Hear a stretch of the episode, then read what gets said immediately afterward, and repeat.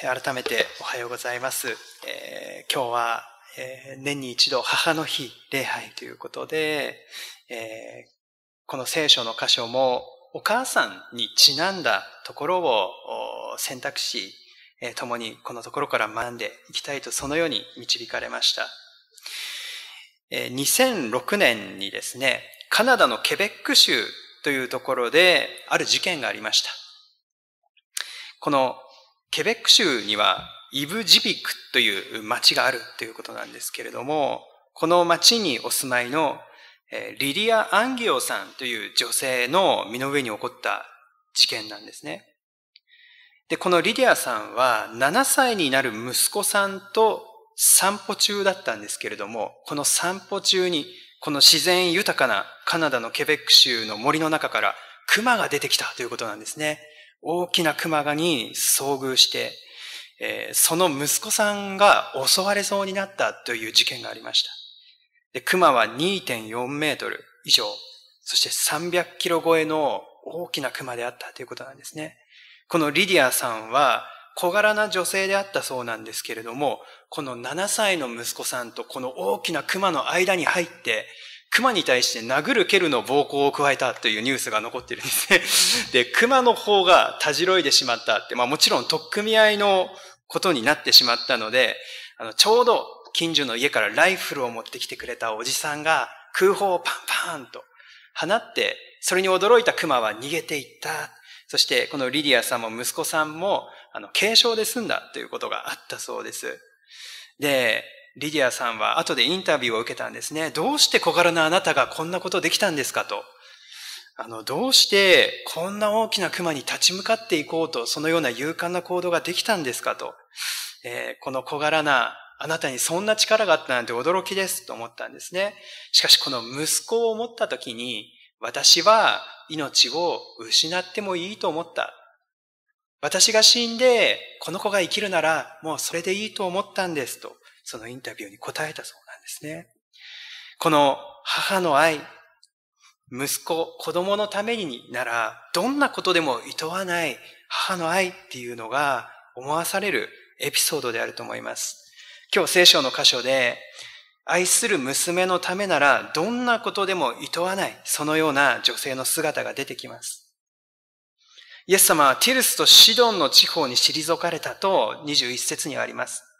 ティルスとシドン、これは先週取り扱った聖書の箇所にも出てくる町の名前でありますけれども、大きな町でした。そして違法人の町だったんですね。ユダヤの人々からすると、そこは行きたくない場所でありました。普通はユダヤ人は行かないところ、外国の人々が住んでいて、そしてそこは異教の町であったわけですね。けれども、イエス様とお弟子さんたちは、この日、その町に行かれた、その地方に行かれたとこの物語は始まっているんですね。それはなぜか、私はこのマタイの福音書を読む限り、この女性に出会うためと言って良いだろうと思います。なぜならこの出来事があったすぐ後には他の記録はなくてですね、またガリラヤ湖のほとりに戻っていったというのが29節を見るとわかるからですね。ですので明らかにイエス様と、そしてお弟子さんたちは、このカナンの女性との出会いのために、ここに向かっていったのだっていうことが言えると思います。最終的にこの女性は、夫人よ、あなたの信仰は立派だというお褒めの言葉をいただいています。福音書の中で、イエス様がこのように誰かの信仰を褒めるっていうのは非常に珍しいことです。しかし、このカナンの女性の信仰はそのような賞賛をイエス様からいただいたわけですね。その信仰の秘訣は何だったのかということを今日は3つのポイントで考えていきたいと思います。まず第一のポイントであります。この女性は諦めなかったということです。諦めなかった。これが彼女の信仰の一つの特徴です。この女性は叫びながらイエス様とお弟子さんたちについていきました。この叫んだとありますけれども、この叫び続けたという意味もあるということです。22節の言葉ですね。彼女には心からの渇望がありました。願いがありました。病気の娘を助けたい。愛する娘を何とかして助けたいという願いがありました。彼女はその差し迫った状況にあり、助けを求め、そして自分の中にある痛み、自分の中にある葛藤を包み隠さずイエス様に語ったわけですね。彼女の渇望が、また彼女の娘を愛するその思いが彼女を駆り立てていったわけです。ところが、この女性に二つの試練が与えられました。一つはキリストの沈黙です。23節を見ますと、しかしイエスは何もお答えにならなかった。ずっと祈り続けているのに、祈りが答えられないことということは、私たちの人生によくあることかもしれません。きっと皆さんにもそのような経験が終わりになるかもしれません。今、そのような状況を通らされている、そのように感じられる方もおられるかもしれません。私たちはこんなに求めているのに、どうして神様は答えてくださらないのか。今世界はこのような状況なのに、多くの人が苦しんでいるのに、どうして神様は何もなされないのか。どうして神様は沈黙しておられるのだろうか。そのようなテーマは数多くの文学や映画のテーマとなっています。皆さんもよくご存知であると思います。遠藤周作さんということ方の書いた小説、また映画化もされましたけれども、沈黙という文学があります。神様この状況でどうして私たちを放っておかれるのか、そのようなこのテーマがこの小説の中にあるわけですね。しばらく前にサイレンスというこのタイトルでアメリカからまた映画がこのリニューアルして、え発表されて話題にもなりました。どうして私たちはこの苦しい状況に置かれているのに、神様は沈黙しておられるのかということですね。しかし私たちは、しばらく経ってから振り返るときに、神様が沈黙しておられたのではなくて、共に泣いていてくださったのだということを覚えることがしばしばあります。この日本の歴史において多くのキリシタンの人たちが命を奪われ、そして殉教していきました。けれども、その方々の血が流されたことによって、今私たちは、この日本の教会は、多くの信仰の遺産を受け継いでいるわけですね。私たちのこのところに教会があるのも、まあ、特に長崎の地方ではそうであるかもしれないんですけれども、そこに教会があるのは、この方々の祈り、この方々の信仰の遺産なんだということですね。この試練の中で十字架のイエス様も共に苦しんでおられた、そのことを私たちは振り返って知るわけです。そして今日もう一つのことをこの聖書箇所からお伝えしたいと思います。この沈黙の中で、答えられない祈りの中で確かなことがあります。神様はすぐには祈りに応えてくださらないかもしれません。けれども、神様はその祈りを聞いてくださっているということですね。すべて聞いてくださっている。私たちのタイミングで答えてくださらないかもしれない。もしくはこの地上の人生にあっては答えてくださらないかもしれない。でもそれは、三国に行った時にはっきり私たちは顔と顔合わせて知るようになるとあります。でも神様はその祈りの言葉をすべて、その叫びを、その痛みをすべて聞いてくださっているということですね。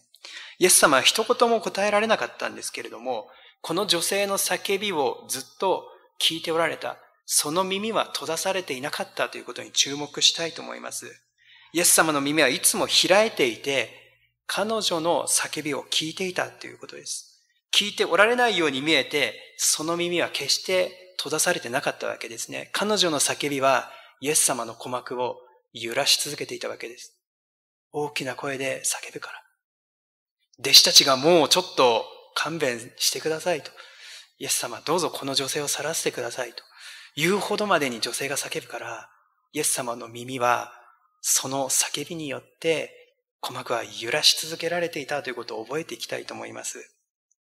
イエス様は決して耳を塞がれなかったんですね。そのことを覚えるときに、私たちは沈黙というものに対する見方が一つ変わってくるのではないかと思います。そしてもう一つの試練がありました。キリストの反対。24節以下のことになります。さらに大きな試練が彼女に与えられました。それはイエス様の反対、イエス様のその願いの拒否であったわけなんですね。弟子たちは、この女をどうぞ追い払ってくださいとまで言ったんですね。ところがイエス様はこのように答えられました。私はイスラエルの家の失われた羊のところにしか使わされていない。私はイスラエルに使わされた救い主なので、今は違法人のあなたに恵みを与えることはできないですよということですね。沈黙よりもさらに辛いことです。反対され、拒否されること、自分の願いが否定されること、こんなに辛いことはないと思います。でも、彼女は諦めなかったわけですね。諦める理由はもう山のようにあったわけなんですけれども、諦めなかったということに彼女の信仰の特徴があります。彼女はキリストを信じ続けました。25節には、しかし女は来て、ひれ伏したとあります。別の訳の聖書では、不死拝んだと書いてあります。実はこのひれ伏すという言葉は礼拝を意味する言葉なんですね。マタイの福音書で最初に言葉が出てくるのは、実は東方の博士たちが生まれたばかりのイエス様のところに来て、入港没薬を捧げて、拝んだという言葉なんですね。その同じ言葉がこの女性のひれ伏したという言葉に使われているんですね。礼拝という言葉が実はここに使われているんです。次のポイントを見ていきたいと思います。彼女はへり下っていたということですね。私たちはなぜ礼拝をするだろうかということを考えていきたいと思います。何か私たちは良いものをいただけるから礼拝に参加しているということもあるかもしれません。私たちはこの礼拝の中で神様が私たちに与えてくださるものを期待します。そのように期待することは良いことだと思います。神様私たちに良いものを与えてくださる方です。この礼拝の中で与えられる励ましや慰め、あらゆる良いものに私たちは期待して良いです。しかし、私たちの礼拝の動機はそれだけではないということですね。良いものを、恵みを神様からいただけるからということだけが礼拝の動機ではないということ。私たちが礼拝する最大の理由は、私たちの神様が私たちの礼拝を受けるにふさわしいお方であるからなんですね。イエス・キリストがあらゆる栄光、誉れ、また私たちの賛美を受けるにふさわしいお方だからなんです。私たちが良い礼拝と、あ、今日の礼拝はあまり良くなか良くなかったなとこう判断することがあるかもしれないんですけれども、その判断する基準って皆さんどこにありますでしょうか？今日の礼拝は恵まれたなっていう言葉があったり、あ、ちょっと今日の礼拝はあまり恵まれなかったなという会話を私たちはよくしてしまうことがあるんですね。様々なコンディションが私たちにあって、そのようなことがあるかもしれません。でも私たちはその尺度が正しいかどうかをもう一度吟味してみたいと思うんですね。もちろん私たちはこの礼拝の中で恵みを受ける。そのようなことはできます。けれども、私たちにとって礼拝というのは、それは一つの側面なんですね。もう一つの側面、それは、私たちは礼拝を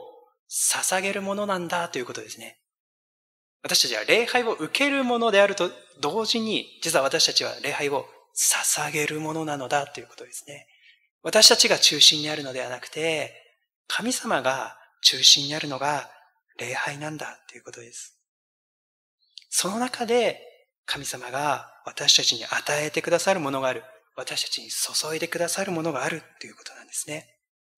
ですので、私たちが今、どのような状況にあるか、それはもちろん神様にとって大きな関心事ではあるんですけれども、しかし、礼拝するとき、いろんな憂い、悩みを置いて神様の前に出るということ、それが私たちに求められていることなのかもしれません。そしてもう一つのことを見てきたといます。彼女彼女が謙遜であったということの印として、それを表す言葉として、彼女はキリストの言葉を素直に受け入れ認めたということです。素直な心ですね。彼女は、主よ助けてくださいと言った。するとイエス様は、子供たちのパンを取って子犬にやってはいけないと答えられたんですね。それはさらなるイエス様の反対の言葉でありました。しかし彼女はこのように答えたんですね。主よ、ごもっともです。別訳ではそうです、主よ。もしくは主よその通りですと訳しているものもありました。これが彼女の信仰の表れだったんですね。ダビデという人が旧約聖書に出てきます。彼はとんでもない罪を犯してしまった時に、後でその罪を厳しく預言者に指摘されるんですね。その時に彼はそれを否定することもできた。王という立場にあったので、それを遠ざける力も持っていた。けれども彼は、私は神様の前に罪を犯しましたと素直に認めたわけですね。もしくは新約聖書にパウロという人が出てきます。この人は誇り高き学歴を持っている人物でありました。素晴らしい経歴を持っているものでした。けれども、そのゆえに、クリスチャンを迫害した、教会を迫害したゆえに、えー、彼は、私は罪人の頭ですと、そのように何度も手紙の中で書き送っているんですね。ああ、私は罪人の頭ですと素直に認めること、主よその通りですと認めるということが私たちの信仰には必要なんだ。そのことを表していますね。私たちには恵みを受けるに値するものがあっただろうかそのように問うてみたいんですね。もしくは神様に愛されるに値する何者かが私のうちにあっただろうか私は果たして許されるに値するものであっただろうか愛される資格のないものが愛された。これが十字架の愛なんですね。私たちの内側を見るならば、それにふさわしいものが何一つもないにもかかわらず、許していただいた。それが恵みという言葉の意味なんですね。この女性はつつましく素直にイエス様の言うことを認めました。主よ、その通りです。ごもっともです。そうです、主よとイエス様の言葉を受け入れたんですね。